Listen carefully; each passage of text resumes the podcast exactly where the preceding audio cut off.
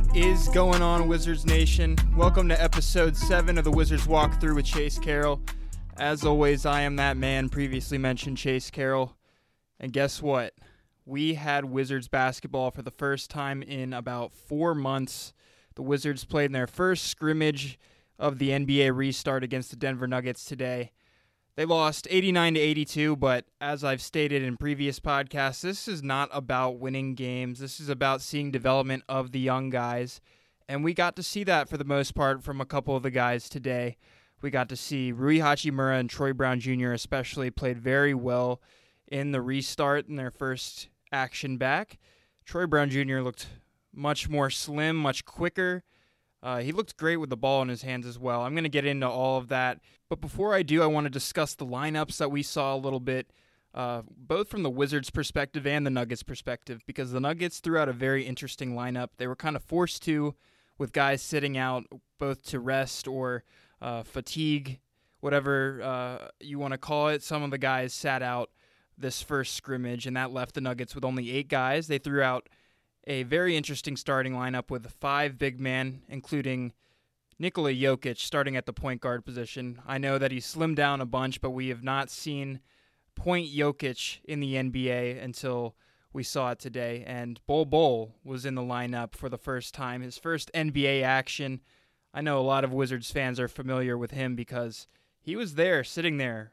He was a first round projected player, a lottery projected player, and he was sitting there in the second round with the Wizards there to pick, and they ended up choosing Admiral Schofield over Bol Bol.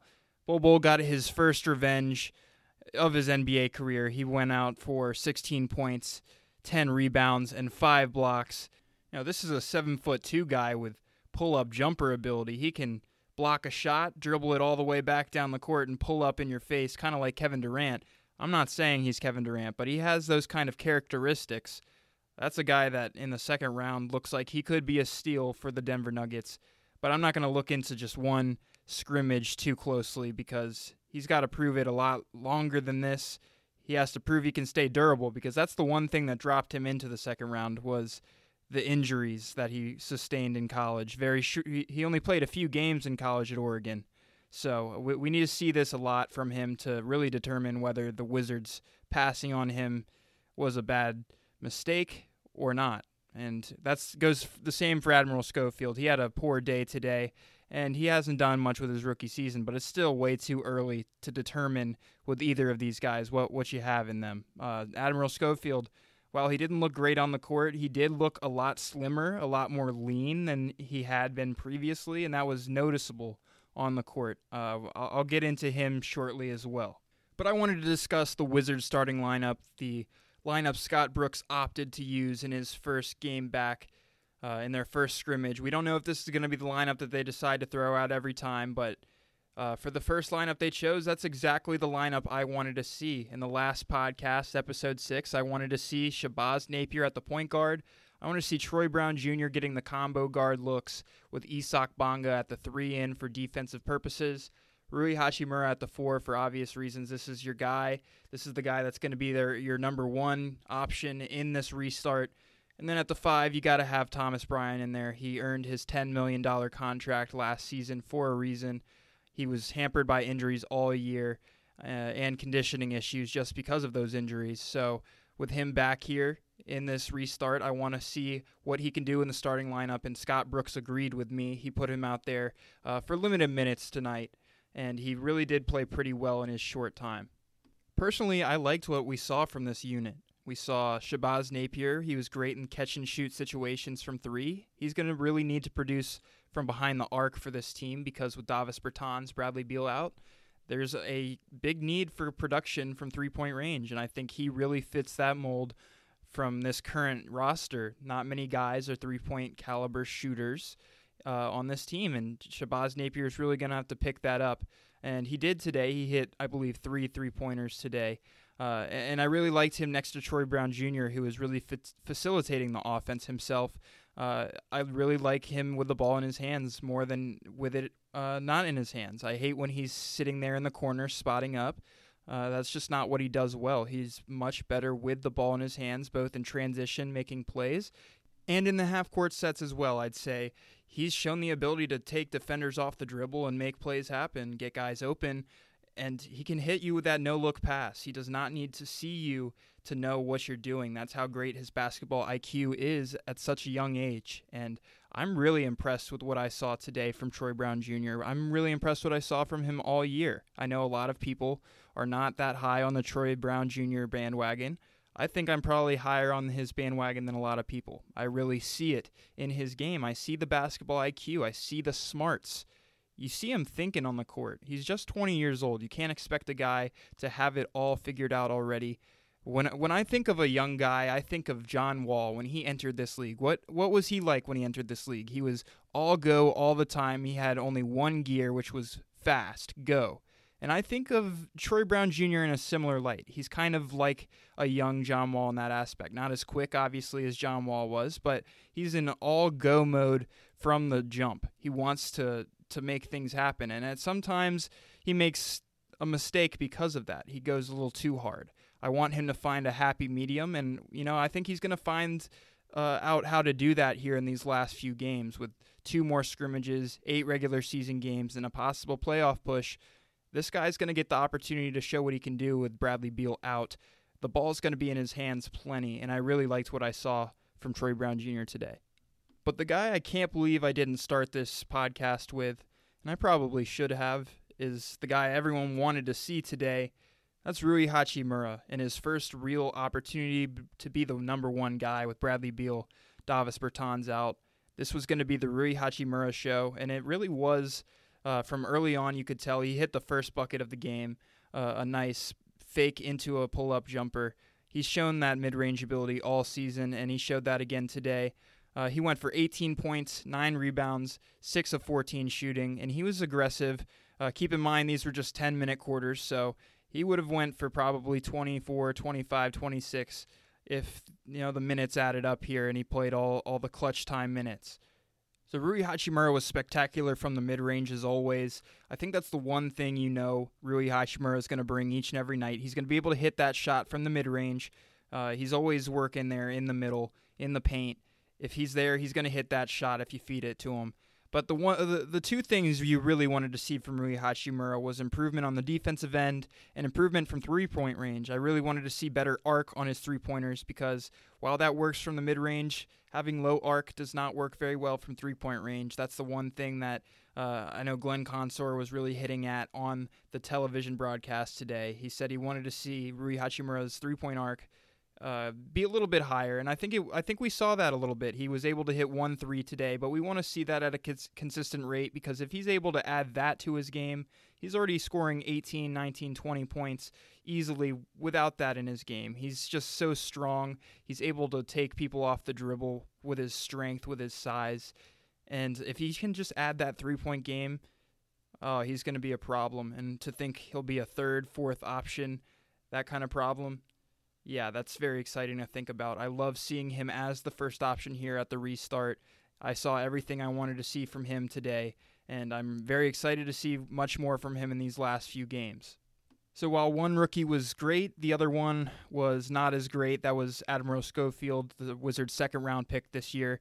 He didn't get much playing time for the Wizards in the regular season before the restart, but he got some scrimmage time today and he didn't make the most of it unfortunately. He looked great. He looked slim. He looked lean. He looked much better shape than he had previously been in. Uh, i think he was a little too muscular honestly before. I think uh, that kind of limited him to being a power forward. Uh, limited his quickness and who he could really guard. But now that he's slimmed down a little bit i think you could play him at the three play him at the four. That's what scott brooks did today. I think he got a, a, a little bit of time at both spots but on the offensive end, he really struggled. He missed every single shot he took tonight. Uh, he was wide open on a couple occasions from three, and that's really something he's going to have to hit if he wants to consistently get playing time for the Wizards in the future. Because you look at this team and what they lack they lack three point shooting besides Bradley Beal and Davis Bertans and they really lack a defensive presence. And I think he, he needs to be that. He, that's the kind of role he really needs to anchor into and be the, uh, the Wizards' role player. That's what he was drafted to be. If you're drafted in the second round, you kind of have to fit a niche. You have to fit a certain style of what the Wizards want you to play. I think that is 3 and D. He really needs to develop into that role. And I'm not going to overreact to just one game because it's easy enough to do that. It's just one game and it's just one season. He's still a rookie. There's so much more development, I think, coming from him, and I'm not going to sit here and label him as anything yet. I think that's ridiculous. I think people are doing that with Isaac Bonga. I think people are doing that with Troy Brown Jr. before he's started to play really well towards the end of the year. I think people really are being too hard on these young guys. You got to realize it's their first real competition in the NBA this season. You can't expect them to immediately have all the talent in the world to be able to light everyone up each and every night. They're going to have their moments, and I think each and every one of them has showed uh, that they have that NBA ability in them. It comes with experience that they can just do it on a nightly basis, and I think we will eventually see that from all of these guys. But Admiral Schofield, he struggled a, a lot today. I I'm not going to look too far into that. I think I got to see more from him to determine what he is at this NBA level. I mentioned Isaac Bonga a little bit there. He was plus 18 on the court in the plus minus, uh, which really doesn't say everything about the game. He did foul out. Six fouls in 22 minutes is not great. But at the same time, at plus 18, it means when he was on the court, the Wizards were better. I don't know if that really has any correlation to how Isaac Bonga played because he didn't do anything spectacular, but it's also just the little things that Isaac Bonga does. He he moves the ball around pretty well. He's pretty quick for his size at 6'8", 6'9". Uh, they were saying on the broadcast they think he may even have grown to about 6'9", 6'10". So for him to still be growing at the NBA level at 20 years old, I, I definitely don't think we've seen the best of Isaac Bonga. I think that he can eventually develop into a role player, and I'll continue to say that. I, I'll continue to say that about Troy Brown Jr. too. I don't think we can just label them as anything yet at 20 years old. It's way too early to tell on any of these guys. But at the same time, I think they're going to have to show something. They're going to have to show a little bit of growth because, as I've stated before, the Wizards are eventually going to be in win now mode with John Wall returning. They're going to be giving Davis Bertans a big contract. Bradley Beal, they want to keep him happy if if they want him to stay around.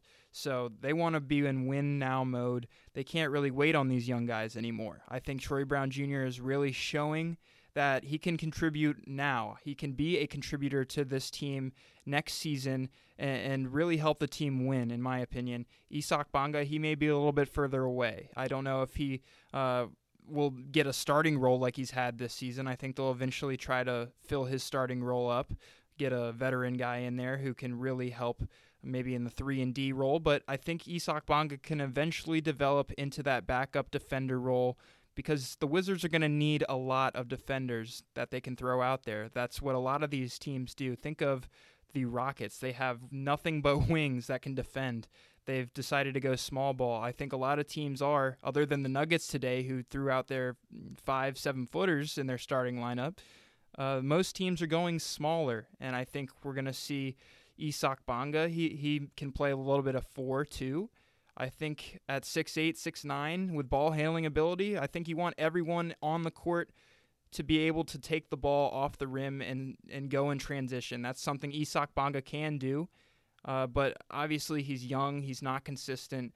He makes mistakes both on the defensive end and on the offensive end, and that's what you're going to expect out of a guy like him.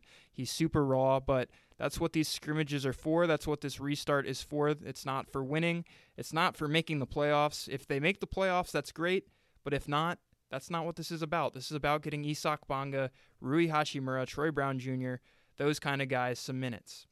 Another guy who's expected to carry a lot of the load, uh, a lot of the wing minutes, is Jerome Robinson. And he did not look very good today. He was freshly acquired at the trade deadline. Uh, he, he was really picked up for nothing. Isaiah Thomas was shipped, uh, who the Wizards wanted to get rid of anyway, and they got a guy in Jerome Robinson who the Wizards loved in the pre draft process last year. They probably would have drafted him ahead of Troy Brown Jr. if he was on the board. So they were able to get him. Um, and and they're going to give him a ton of minutes in this restart. He did not look good tonight. He was missing a lot of his shots. He didn't look great defensively either. And like I've I've said with these other young guys, I'm not going to look too far into it. But at some point, these guys are playing for roster spots next year. So uh, he can't have another bad game like that in a row. Or if he does, he can't let it be a constant theme. He has to show something.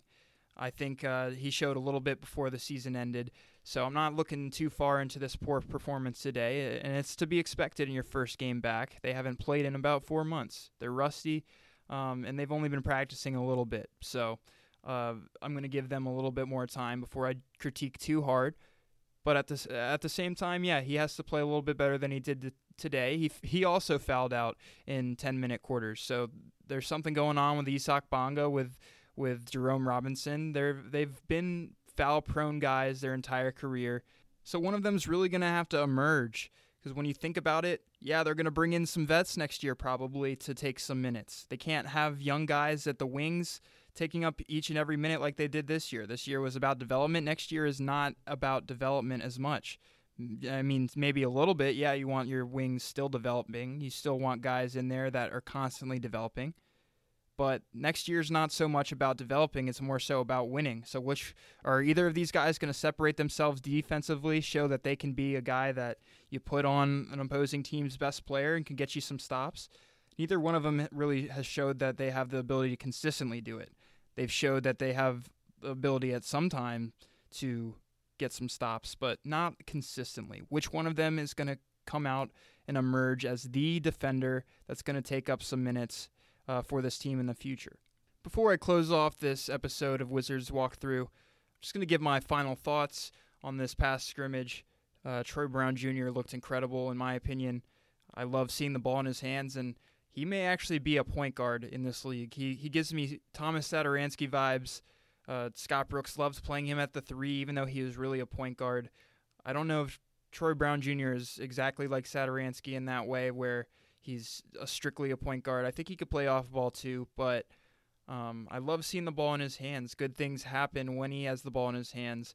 Sometimes he is a little out of control, but I think he's going to learn to correct that just as John Wall did early in his career when he was going a little too quickly. So I'm excited to see his growth the most, probably next to Rui Hachimura.